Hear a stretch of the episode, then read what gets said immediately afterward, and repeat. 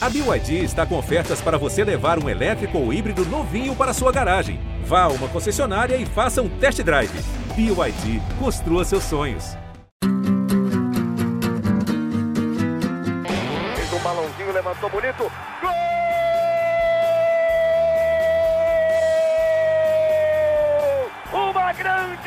Jogada de Renato pela direita. Partiu Luan, dominou o lance, é bom, o lance é bom, o lance é bom, o lance é bom. Olha o gol, olha o gol, olha o gol. Golaço do Grêmio. Para Everton, chegou, fez a finta, outra boa jogada, cruzamento. Olha a chance, olha o gol, olha o gol, olha o gol, olha o gol, olha o gol. Gol do Grêmio!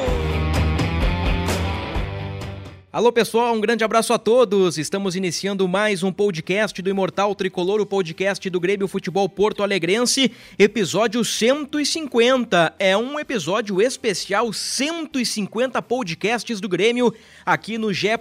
Ou na sua plataforma de áudio preferida. Pela primeira vez reunindo esta tropa, pela primeira vez reunindo este time de forma presencial. Estou ao lado da torcedora e influenciadora Kathleen Rodrigues, à frente de Eduardo Moura, repórter de GE. Globo, e à minha direita o nosso diretor, o nosso gerente, o nosso presidente, João Vitor Teixeira. Estamos aqui para comentar a derrota do Grêmio para o Cruzeiro, placar de 1 a 0, gol contra do Rodrigo Ferreira. Sem mais delongas, Keck, é um prazer te rever, um grande abraço para ti. A tua análise sobre a derrota do Grêmio, a segunda na Série B. Fala Bruno, Dado, João, torcedor gremista, é um prazer estar aqui com vocês, prazer revê-los. Pena que numa derrota, né? Que, que droga a gente se encontrar numa derrota assim e uma derrota que doeu bastante. Eu tive a impressão, aquela impressão que eu tinha comentado com vocês na semana passada em relação aos discursos. O Grêmio foi para empatar o jogo pelo primeiro tempo foi me passou essa nítida impressão e depois na coletiva do Roger meio que me confirmou assim pela estratégia que o Grêmio adotou no primeiro tempo. Assustadora a estratégia do Grêmio. E quem vai para empatar acaba perdendo o jogo.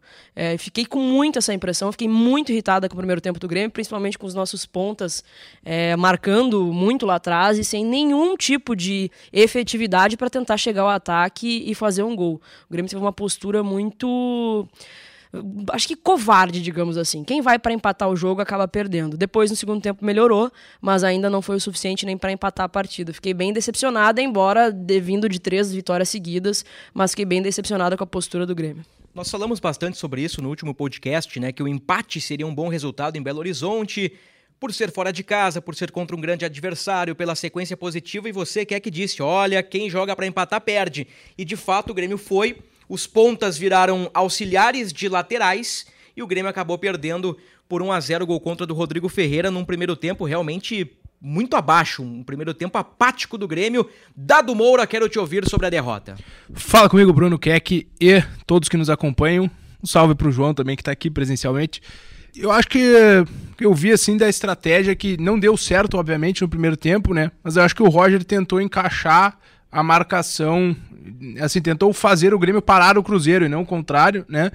E a partir da peça do Lucas Silva ali, ele não conseguiria usar os volantes para parar os alas do Cruzeiro, né? Como tem três zagueiros, joga na linha de quatro ali do 3-4-3, dois laterais bem abertos, e aí tu tem que abrir o Lucas Silva, por exemplo, para acompanhar ali o lateral esquerdo, que seria o, o Bidu, é, não tem essa característica o Lucas, né? Tanto que depois, quando o Gabriel entra, eu acho que tem essa mudança, pelo que eu consegui perceber, do Bitelo e o Gabriel acompanhando mais os jogadores. E aí facilita um pouco é, na hora de conter os avanços do Cruzeiro. Obviamente também tem uma mudança ali do Cruzeiro, de segurar um pouco mais e tal. É, mas enfim, eu, a, a, estratégia assim não funcionou. Acho que não, não, não sei se ah, foi completamente equivocada. Obviamente na prática não funcionou. Na hora de pensar ali, o Roger pensou: bom, vou usar meus extremas para parar os laterais deles. Não, só que não deu certo, não fez o Grêmio jogar. Né? Talvez se tivesse ah, tão falada outra peça ali no meio-campo, que no, no, segundo tempo veio desde o início, pudesse eh, conseguir conter o Cruzeiro e jogar um pouco mais. Lembrei muito do Bruno, inclusive, na, naqueles. Uh, quando a gente analisava o grupo, o Bruno falando: ah, acho que ainda precisa alguém para o lugar do Lucas Silva, que ainda não me passa confiança. Acho que nesse jogo ficou claro. O Lucas fez uma partida bem abaixo. Olha, não lembro de uma dividida que ele tenha Ganhado, conseguido né? ganhar. É. é, foi bem, bem abaixo mesmo. Eu pesquisei hoje quando o Grêmio contratou o Lucas Silva, 1 de janeiro de 2020. E há dois anos, há mais de dois anos, é a mesma coisa. três, quatro boas partidas por semestre, vai para o banco, volta, vai para o banco, volta. Não é a solução. E o Grêmio não conseguiu buscar no mercado uma peça para preencher o meio-campo. Lembra que no ano passado, uh, na verdade, este ano eu falei que no ano passado eu dizia que era Lucas Silva ou Thiago Santos. É Lucas Silva ou Vilhaçante. É a mesma coisa. O Grêmio precisa de um 8. E eu acho que isso está cada vez mais nítido. Vai funcionar contra o Ituano, contra o Novo Horizontino, contra o Criciúma? Talvez funcione.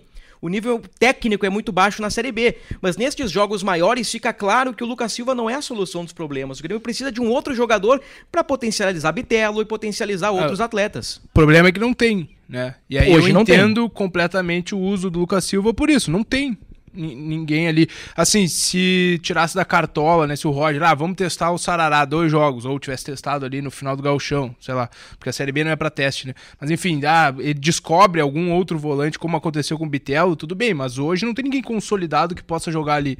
Então eu entendo, porque eu não considero o Gabriel Silva consolidado, assim, né? Ele entrou muito bem. Ele entrou bem ontem, mas não tinha entrado é, tão bem mas nas chances anteriores ele não tinha ido bem. Então é um guri que tá oscilando ainda como é natural. Então acho, acho que por isso que acaba o Lucas Silva tendo aquele espaço ali. Eu entendo ele também como um no 4-1-4-1 ali. Só, acho inclusive que ele foi melhor assim quando jogou é, com o Renato ainda, eu acho. É, mas enfim, não tem. Né? Talvez se o Tassiano seja incorporado aí, ele consiga entrar e entrar bem por ali, uh, por característica, assim, né? A gente sabe que o Tassiano não é um primor técnico, mas ele é mais rápido, se mexe mais do que o Lucas Silva, então cobre uma área de campo maior. O desmanche do tripé não está descartado, né? Não está. Acabamos de subir, inclusive, ali no GE. Globo. O Roger abriu essa possibilidade depois do jogo na entrevista, né? Embora eu não acredite para agora, Acho mas que pra abriu. iniciar é difícil. Acho que para iniciar o jogo não, mas ele já começa a ver o Gabriel Silva como uma alternativa boa, né? Entrou bem ontem e até eu fiquei na dúvida se entraria o Gabriel ou o próprio Campas. Mas o Campas quando entrou já me mostrou que não era para ter sido a alternativa imediata mesmo. Empate com a Ponte, derrota para Chapecoense, vitória sobre Guarani, Operário, CRB e derrota para o Cruzeiro. Dá para dizer que esse tripé funcionou mesmo? Eu acho que assim, em jogos grandes, porque a, a, a lembrança que vem desse tripé é o Grenal. É o Grenal é, dos 3 a 0 O 3 a 0 E aí tu para pra pensar, ah, não, acho que é por aí o time. E aí depois a gente tem o jogo contra uh, a Ponte Preta que sucumbiu. Né? Era para ter vencido, a postura perdendo foi um boa, perdendo um monte de gol, a postura foi boa, foi criativo, né? Porque a gente tinha uma dúvida ali de três volantes, ah, será que vai conseguir criar? No contra a Ponte foi. Mas aí depois contra a Chapecoense foi um jogo muito ruim. Não sei se coincide, mas contra a Ponte tinha o Ferreira. Tinha o Ferreira. Que é o cara Ferreira. do um contra um. É, é, tinha o Ferreira. Mas hoje eu vejo o Biel como uma alternativa. Ele, uh, e aí eu, eu lembrei também de uma, de uma situação que o Biel ele é o cara que no Ferreira eu falava passa a bola e no Biel eu falo chuta a bola. Teve um lance no primeiro tempo que ele conseguiu limpar a jogada e ele limpou pro, pro, pro Rodrigo. Pra, o Rodrigo acabou isolando a bola, mas ele podia ter chutado antes. Então tem, acho que o, o Biel ele ajuda muito nisso, nesse um contra um também. Eu vi essa característica nele, mas não sei, talvez o o Ferreira também possa ter contribuído bastante ali. Eu, eu acho que assim, ó, eu não abriria a mão do tripé para iniciar o jogo. Eu acho que ainda tem que, daqui a pouco, me dar uma outra opção, então. Se, se é o Gabriel Silva, vamos esperar ele se afirmar. Eu acho que não, não, não iniciaria o jogo com, com ele, assim. É, é, se a gente pegar que a Keck acabou de colocar, o Roger fez isso, né, na ponta direita. Ah, um jogo tirou o Campaz no intervalo. Ah, outro jogo tirou o Campaz no intervalo. Só no terceiro o, o Elias foi virar o titular. Então, é, e, aí, e isso é uma mudança de estrutura, não de estrutura, mas de característica da estrutura, né?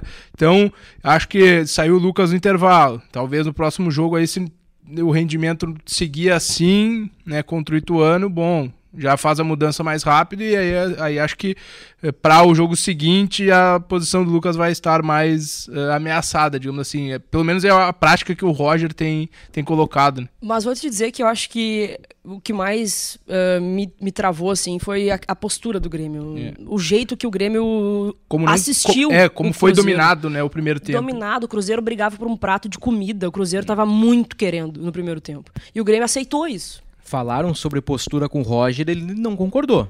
Eu acho que muito pelo segundo tempo.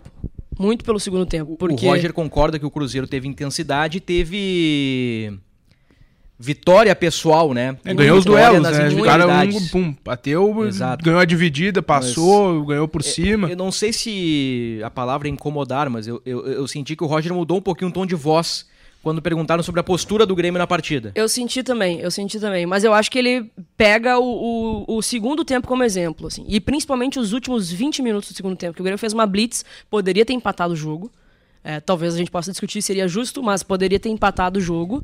E teve mais oportunidades que o Cruzeiro. O Cruzeiro quase não teve nenhuma oportunidade no, primeiro, no segundo tempo. E no primeiro, talvez, tem aquelas assim que tu bota a mão na cabeça de ah, poderia ter alguém entrado ali com a bola e tudo pra dentro do gol. Mas não que o Breno tenha feito uma defesa maravilhosa. A bola do Elias eu vi lá dentro. A do Elias Quando foi. o Elias bate É. na bola, eu pensei, é a caixa. É. E a bola passa raspando o poste. É, e o gol que, o- que o Grêmio leva, a gente tava conversando aqui fora do ar antes, o Rodrigo Ferre- Ferreira se toca na, na bola, tenta cortar, tudo bem, mas a bola tava no pé do Jeromel. Tava indo na direção do Jeromel, que pra variar tava protegendo bem a área. Então também é, é- foi um lance fortuito, assim. Claro que foi uma jogada do domínio do Cruzeiro, que tava o lateral no campo, o Biel saindo, enfim, tem todo o erro coletivo, mas o cruzamento feito acabaria no pé do zagueiro do Grêmio, né? Não fosse o corte equivocado do Rodrigo. Eu vi o lance ao vivo, eu vi o lance nos melhores momentos e durante o dia no Sport TV passou o compacto do jogo do Grêmio eu vi de novo. Então eu vi pelo menos três vezes o lance. O, o Biel tá dentro da área do Grêmio, tira de cabeça, a bola fica viva, o Lucas Silva perde a segunda bola, o Biel dá um bote louco no cara do Cruzeiro e aparece o Bidu, livre nas costas do Biel. O Rodrigo Ferreira tá dentro da área ali, bem pertinho do Jeromel, como se fosse um zagueiro, aí vem o cruzamento e o Rodrigo Ferreira desvia pra rede.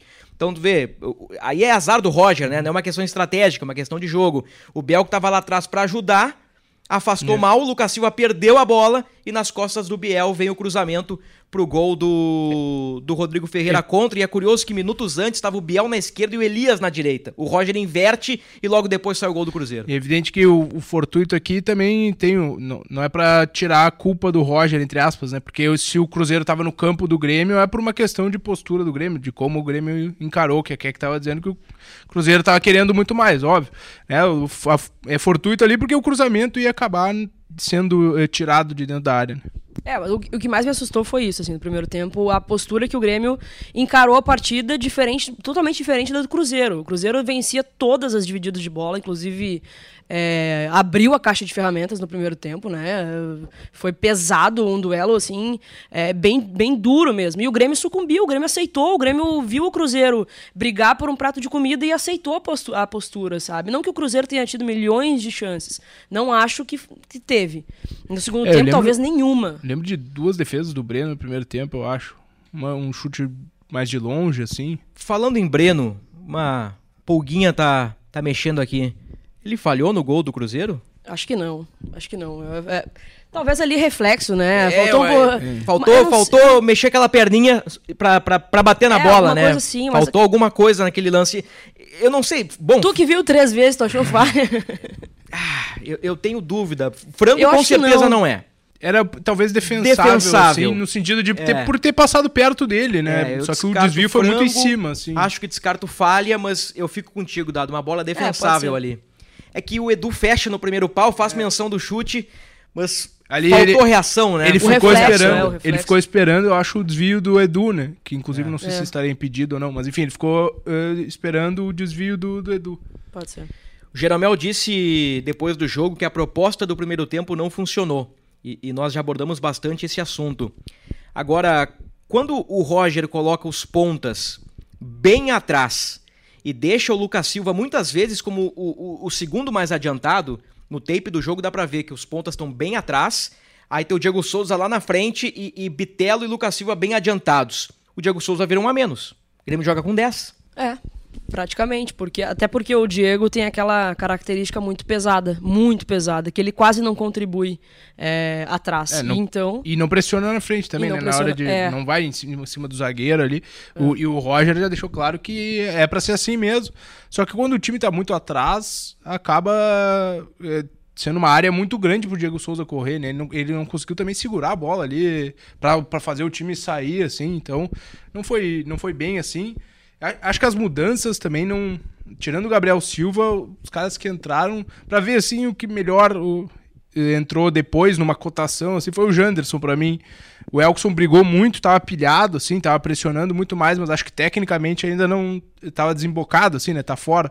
E aí o Janderson incomodou um pouco mais pela, pela Conseguiu direita. umas faltas ali, né? É, ele conseguiu cavar a falta e tal. E o Campaz mal, o Ricardinho também. O Ricardinho perdeu um gol Ele também. perdeu o né? gol no Perdeu um fim, gol. né? É, seria assistência do Janderson. É. Que o Ricardinho bate e.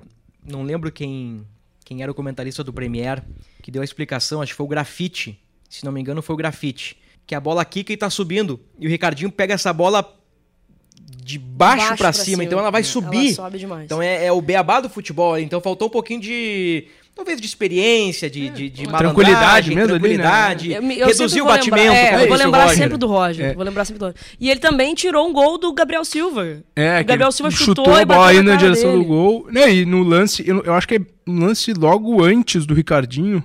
é, o, o- é, é, logo antes, na verdade. Não, não, eu achei que era na, tipo, era uma sequência, mas é, é um lance anterior. Que o Campaz tira a bola também da finalização do Elkson. Né, que o Elkson tá vindo de frente, e faz um movimento e o Campaz dá, faz uma embaixadinha pra ajeitar, pra finalizar, pra o Rafael fazer a defesa. Então também é coisa, de repente, deixar pro cara que tá de frente finalizar. Né? Bom, eh, o Grêmio foi abaixo, mas poderia ter empatado o jogo, né? Eu acho que em relação ao futuro da Série B, eh, tendo em vista o nível dos adversários, não existem tantos motivos para preocupação. É, Mas o que o Roger time do falou. Grêmio é abaixo da média, é. O Roger falou em coletiva ontem até, ah, não vou ficar tirando lições de todos os jogos e tal. Foi uma derrota, o Cruzeiro foi melhor e tal. Eu concordo com ele em partes, mas eu acho que tem que tirar lição sim pela, pela postura que a gente teve. A estratégia do Roger foi nítida, segurar o Cruzeiro no primeiro tempo, da maneira que der, e no segundo tempo tentar o gol. É, pra pra mim foi claro isso. Então tem que. Eu acho que assim, o primeiro grande teste o Grêmio falhou. E o segundo, e aquela, aquele bloco lá de seis jogos, que o Grêmio precisava de 12 pontos, também falhou. Porque o Grêmio tem 10 em seis. É, o Grêmio tem Então- o quê? 55,6 é o percentual do Grêmio. Quase 56, vamos arredondar pra cima aqui. O Grêmio tem 56%, queria o quê? No mínimo 60 dado por aí, né? É, em o- torno de 60. É, o que tinham dito até que era 10 pontos, é, isso antes até do jogo de ontem, o, o, a projeção mesmo do Grêmio para esses seis jogos. Porque Grêmio tá varia. de erro, então. É, isso, porque varia muito é, de bloco para bloco. É, né, se tu for é, fazer a projeção do percentual em cima das 36 rodadas que o Grêmio fez a divisão, é, dá mais ou menos 60% de aproveitamento. Só que dentro dos blocos a projeção varia de aproveitamento por conta da, de onde é os jogos e dos adversários, obviamente. Então, aí eles fazem uma. varia um pouquinho, estaria dentro, pelo que a gente tinha de informação, dos 10 pontos que o Grêmio queria. Mas olha que louco esse campeonato, né? Tu- o Grêmio emendou três vitórias seguidas, terminou lá na liderança, o Bahia venceu, acabou ultrapassando. O Grêmio, com essa derrota, foi para quarto colocado, Quarto. Com o Vasco já colando ali. Isso. né? E aí o a diferença do Bahia é de três pontos. E a diferença de três pontos pra baixo é, é lá o, o- o nono colocado. Então tá tudo meio embolado ali. É, tá Pra embolado. mim já tem ganhado o Ituano de Não, qualquer tem, isso maneira. sim. É, o Grêmio Até joga porque- fora contra o Ituano. Eu tenho a sequência aqui do Grêmio, ó. A gente até pode fazer uma previsão. Eu fiz com o João Vitor Teixeira essa previsão na redação e com o Gabriel Girardon. Ituano fora, Criciúma em casa, Vila Nova fora, Vasco fora, Novo Horizontino em casa, Esporte fora. É o bloco de seis jogos do Grêmio. Eu tô colocando aqui Keck e Dado, Dado e Keck. Seis pontos na arena contra Criciúma e Novo Horizontino. Tô colocando uma vitória contra o Vila Nova ou Ituano. Aí já temos nove pontos. Um pontinho fora contra. Vamos lá, ganha do Vila Nova, tá? Um pontinho fora contra o Ituano, mais um pontinho contra Vasco ou Esporte e dá pra deixar na margem uma derrota. E É mais isso aí. 10, 11 pontinhos aí. É, É isso é- aí. Essa é a projeção que eu faço pro Grêmio. É mais ou menos isso aí. Não, e tem que ser por aí. Eu, tava, eu abri a tabela aqui porque eu não tinha visto como é que tinha ficado. É, não dá pra perder pro Ituano, por exemplo. Ituano, hoje, hoje é confronto direto. É, o Ituano Não sei oito se na pontos. 38ª rodada vai ser, mas hoje é. Oito, hoje oito pontos, né? Ituano nono. Se perder, já, já perde posição, né? Pra o próprio Ituano. Então não, não pode perder pro Ituano. Né? Tem que segurar pelo menos o empate. Acho que dá pra ganhar, né? Apesar de, de- das dificuldades que vão acontecer na Série B. Mas acho que dá pra ganhar, só que O não perdeu a pode última perder. rodada, né? Perdeu pro Novo Horizontino. Se eu não me engano, de virada. Novo Horizontino, que não vencia um jogo há seis meses, É. vem agora de duas vitórias consecutivas. Vê que uma vitória muda tudo, né? Tanto que o Grêmio venceu o, o Guarani e acabou emendando três vitórias É. consecutivas, né? É, e aquela, só a vitória do Guarani deu o Grêmio 13 posições. Obviamente é, início, mas. né, Não, o Grêmio saiu quase da zona do Rebaixamento rebaixamento pro pro G4. G4, mas ali era terceira rodada. O Keck, no, no episódio anterior, nós conversávamos, além de todos os aspectos ah, da parte técnica, tática, a gente falou muito sobre o Grêmio reviver um grande jogo. Grêmio Cruzeiro, talvez o maior jogo da história da Série B, colocando em número de títulos, foi o maior jogo da história da Série B. E, e eu tava curioso para ver a resposta do Grêmio num grande jogo, num ambiente, entre aspas, hostil, com um torcedor adversário pressionando. Você acha que o Grêmio foi reprovado nesse teste? Foi. Foi reprovado no teste. E eu tava com essa sensação mesmo de grande jogo, Bruno, porque eu tava em casa nervosa. Parecia que o Grêmio precisava empatar, porque no jogo seguinte a gente ia jogar em casa e aí a gente ia conseguir Quase um passar de- mata-mata. quase um mata-mata. A minha sensação era assim, jogo 4 da tarde no domingo e tudo mais, então eu tava muito com essa sensação. E o Grêmio me decepcionou muito. Muito mesmo, assim. Acho que o primeiro grande teste do Grêmio é, foi reprovado. Se a gente colocar no papel uh, mano a mano aí, eu acho que o Grêmio tem mais time que o Cruzeiro. Claro, ambiente hostil, é, ingressos esgotados, a torcida fazendo né, um, um caldeirão, porque era um jogo grande, porque o Cruzeiro já emendou a terceira vitória seguida também, então na expectativa de voltar para a Série A, mas o Grêmio não pode é, jogar da maneira que jogou, principalmente o primeiro tempo. Acho que no segundo tempo teve atitude, é, poderia ter empatado o jogo, é, teve mais oportunidades, inclusive, mas o resultado é que fica, e o resultado foi reprovado. E, e talvez tenha sido, desde que começou a Série B, com certeza foi a pior rodada pro Grêmio. Perder para Chapecoense foi ruim, mas eu me refiro também à derrota mais resultados paralelos. E talvez nas 38 rodadas tenha sido a pior rodada possível pro Grêmio. Porque o Grêmio perde pro, um, pro Cruzeiro num confronto direto, o Bahia ganha do Londrina, o Sport ganha do Tombense e o Vasco ganha do CSA.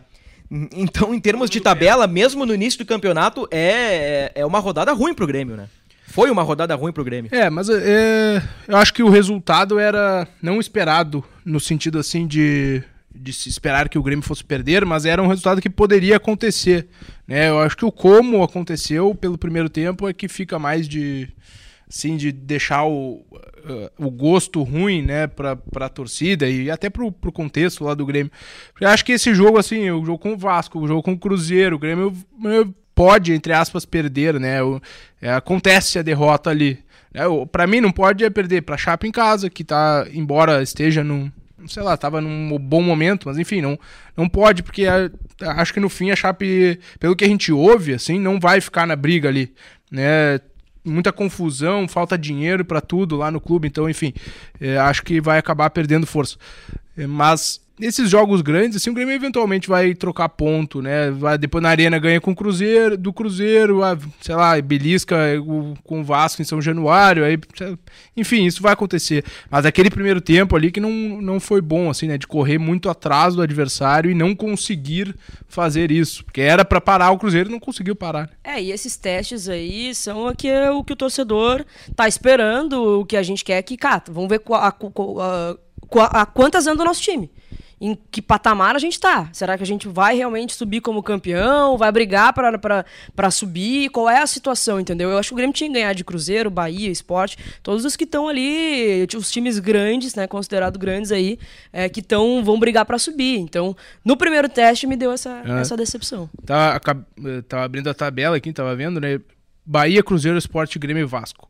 São os cinco primeiros. E são, talvez, assim, talvez, não sei se exagerando, mas as cinco grifes, entre aspas, dentro da Série B. São os cinco clubes. Talvez fique só um de fora aí mesmo. É, né? Desse, dessa, dessa De- turma dessa aí. turma, um, obviamente, vai ter que ficar fora, são quatro, mas elas são as cinco grifes, digamos assim, dessa, dessa Série B. né? E, e a galera que no ano passado beliscou, CSA, CRB, Sampaio Correia, todo mundo lá atrás.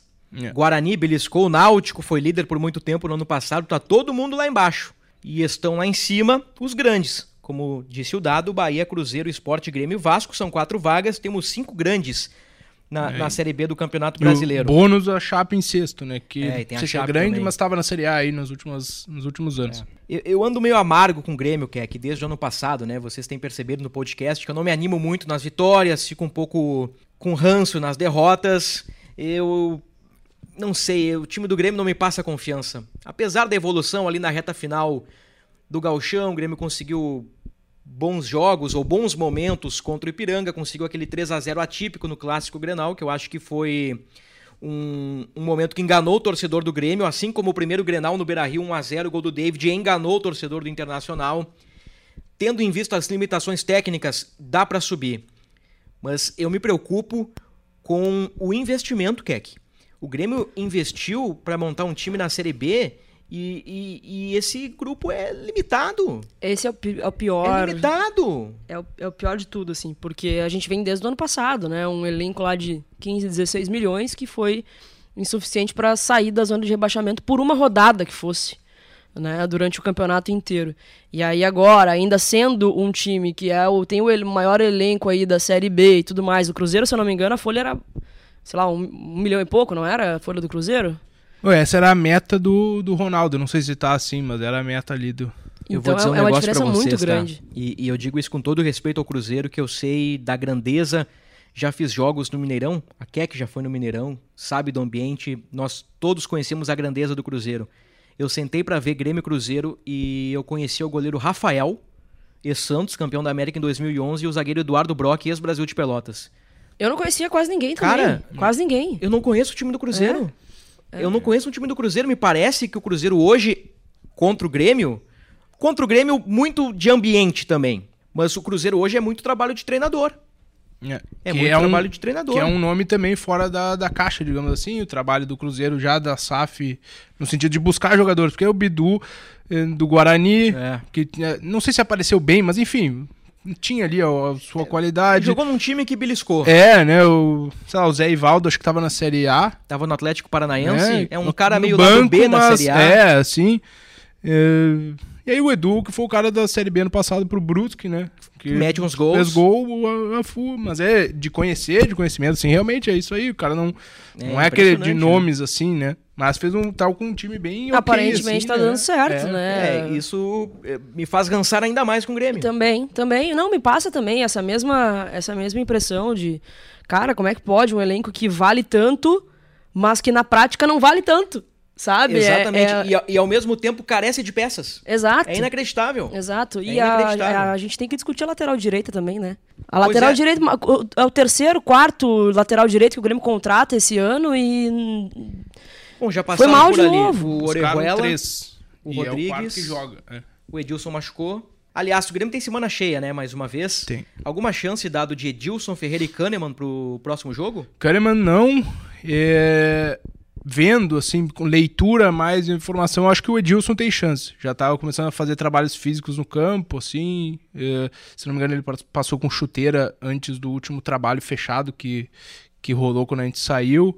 Então, o Edilson sim tem chance, até porque fecha os 15 dias, uhum. que seria o máximo de prazo que o Grêmio passou. É, o Kahneman ainda não, né? E o, o Ferreira. É, a gente está gravando segunda-feira, né? 9 de maio. Ele passa por uma reavaliação com o médico por fora do Grêmio que está fazendo o tratamento nessa segunda. Então, depende aí de como for a, o resultado do, da injeção ali, da aplicação de, de células tronco no local da lesão dele. Eu defendo, que é que nós vamos falar sobre isso no próximo episódio, no 151, que vai ser o pré-Ituano e Grêmio. Jogo no Novelli Júnior em Itu na próxima segunda-feira, né, Dado? Isso. Então o Grêmio vai ter ainda um dia a mais de preparação. Eu defendo um esquema com um meia e sem a figura do terceiro volante. Já para iniciar. Já para iniciar. Quem seria teu certeza. meia? Campas ou Benítez, um dos dois. O Grêmio precisa ter um pouquinho mais de técnica na sua meia cancha. Perde, talvez, um pouquinho na marcação, perde talvez um pouquinho na competitividade, mas tem que a marcação e a competitividade, o, o Roger tem que dar uma balançada, tem que balancear melhor o time para encaixar alguém técnico nessa meia cancha aí. Porque senão, cara, o Diego Souza vai, vai ser menos um. Vai ser menos um jogador. E, e, e não é pegação de pé com o Lucas Silva, tá? Mas dá para formar um meio-campo interessante com Vilha Sante, Bitelo, Campas. Segura um pouquinho mais o Rodrigo Ferreira, que não é muito bom no apoio. O Nicolas volta, um cara que, que equilibra bem o setor e, e tenta montar um time um pouquinho mais técnico. Porque se o Grêmio for pro jogo de competição contra o Ituano, como foi contra o Operário, contra o Operário foi 1 a 0 E a gente Guerreiro. viu como foi o jogo, né? Foi um a 0 bem carinha de Série B. E, e, se o Grêmio for com essa ideia de vencer todos os jogos fora, competindo, competindo com carinha de Série B por 1 a 0 em algum momento o Grêmio vai tropeçar. Pode perder confiança. Então eu temo que em algum momento da Série B o, o Grêmio encontre dificuldade nesses jogos. Por isso eu peço encarecidamente que se agregue um pouquinho de técnica ao time do Grêmio, que se coloque um pouco de técnica ao lado do Diego Souza quer, que eu vou enlouquecer até é, o fim do ano. Mas a justificativa do Roger, até com os três volantes, ele com o tripé, é para proteção do Diego Souza, para o Diego Souza não precisar se desgastar tanto é, voltando para ajudar na marcação. Mas será que só o tripé resolve? Pois será é. que não dá para compensar? Com os laterais? Com os laterais, ou, ou, posicionando, é. reposicionando os volantes, os e pontas. Bom, os pontas foram laterais contra o Cruzeiro. E né? antes. É é o tese, né? Mas antes o, o Roger não tinha quem colocar na vaga do Diego Souza. Hoje, se precisar, o Diego Souza que correu 45 e cansar, bom, tá, tem o Elkson. Não é exatamente assim que funciona, né? O Diego Souza, por porte, característica, não vai sair correndo atrás do zagueiro porque pode cansar. Não é a característica dele. Mas enfim, tem ali. É uma, é uma situação interessante ver o Campaz mais perto do Diego Souza ali, porque eu não sou fã do Campaz, mas eu acho que ele precisa ser né, eh, tentado a exaustão, porque pagaram 21 milhões de reais nele. É, e colocaram a dele também. Pode ser o né? Gabriel? Silva também. Que entrou bem. É, eu acho assim, é eu, eu, eu concordo contigo. Eu acho que tem que testar assim. Acho que dá para começar um jogo assim, fazer algo diferente. Mas eu não, eu não acredito que o Roger vai fazer isso. Talvez no segundo tempo. Segundo tempo ele já faça como, por exemplo, foi ali a mudança de Campas pro Elias. No segundo tempo ele já tirou o Campas e botou o Elias. Daqui a pouco no segundo tempo ele já tira o Lucas Silva e coloca o Campas. Ou tira o, o Lucas Silva e coloca o, o Gabriel Silva como foi agora. Então eu acho que começar ainda ele não se convenceu disso. Pode ser que daqui a pouco sim. Mas a, essa ele já se ligou que precisa fazer essa mudança. Seria loucura, tá? Vai soar como loucura. Daqui a pouco tu pode colocar o Janderson numa ponta, que é, aspas, um atacante mais defensivo, né? Um atacante que marca. O Roger já falou sobre essa característica do Janderson, da, da recomposição. Aí tu pode ter um Campaz ali. Aí é aquilo que eu falei, é de, de dar uma equilibrada, tentar compensar, né? O futebol ele é feito de compensações. O problema é que daí a gente perde na qualidade do ataque. Perde, perde ou no Elias ou no, no Biel. Uhum. Acho que hoje o candidato seria o Elias, né? A perder Sim. a vaga. Não, mas aí eu já concordo que é loucura. É, loucura, é loucura. Aí é tá, e o Elias de 9 tirar o Diego Souza para um jogo fora? Eu acho que o Elias, o Elias não me agrada de 9. É, eu, eu, eu acho que ele não foi bem, mas é uma situação que talvez. Não sei se é mais fácil fazer, porque significa que o Diego Souza teria que ser barrado, entre aspas, de um jogo, né? É, mas é. Pode. Assim, se o Roger quiser dar mais velocidade pro setor ali, ah, vamos contra-atacar, vamos usar o Elias. Então, que o Elias saia da referência, né? Não fique como 9 mesmo, que circule, sei lá, aí pode ser. É melhor que botar o Janderson. Ah, o Diego Souza inegavelmente é matador, o Diego Souza inegavelmente na técnica ele supera quase todos os atacantes da Série B, e eu diria que muitos da Série A, só que tem momentos que ele não funciona. Ontem, no primeiro tempo contra o Cruzeiro, o Diego Souza foi um a menos. É, não, ele foi. Tá, Naquela estratégia ali, era melhor ter colocado o Diego Souza no segundo tempo é. do que ter começado com ele. É. Porque o Grêmio jogou com um a menos. Mas enfim, estamos na reta final, o Grêmio tem semana cheia, volta a jogar na próxima semana contra o Ituano, confirmando Ituano fora, Criciúma em casa, Vila Nova fora, Vasco fora, Novo Horizontino em casa, Esporte fora. No próximo bloco de seis jogos, o Grêmio tem dois grandes do futebol brasileiro fora, e né? dois jogos fora em São Januário e na Ilha do Retiro. Bruno, então aqui a mensagem que eu recebi, o Grêmio Futebol Porto Alegrense enviou uma notícia de infração disciplinar desportiva para a Procuradoria de Justiça Desportiva do STJD em função dos cânticos homofóbicos aí por parte da torcida do Cruzeiro é, no jogo no Independência. Então é importante, né, Keck Bruno, que isso não foi é, para a súmula, como é. a Keck tinha nos colocado, e aí, a partir desse movimento do Grêmio, abre né, a, todo o processo dentro do STJD que o Cruzeiro possa ser punido, julgado por isso, enfim. Exato, importante esse tipo de atitude do Grêmio, até porque a gente está em 2022 e não cabe mais essas, essa postura em estádio de futebol, né? Porque é futebol que cabe.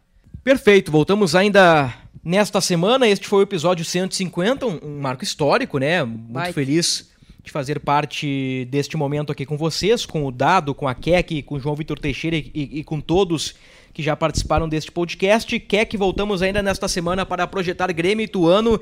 E eu vou preparar um time do Grêmio bem equilibrado e vou apresentar aqui para vocês e vou, vou entregar Vou mandar uma cartinha pro Roger. Boa, Bruno. Ah, manda o zap, boa. né? Carta não vai é, chegar semana que vem. É, vai exato, dar. exato. Show de bola, prazer revê-los. É, não vamos baixar a cabeça por causa dessa derrota aí, né? Vamos aprender com a postura, aprender com os erros e tentar é, recuperar contra o, contra o Ituano. Mas a gente fala no final da semana. Valeu, abraço. Dado. Valeu, um abraço aí. Muito bom realmente gravar aí presencial. Feitoria, fechamos o episódio 150 do Imortal Tricolor do Grêmio Futebol Porto Alegrense. Voltamos ainda nesta semana com o episódio 151 para projetarmos Ituano e Grêmio pela sétima rodada da Série B do Campeonato Brasileiro. Um grande abraço a todos.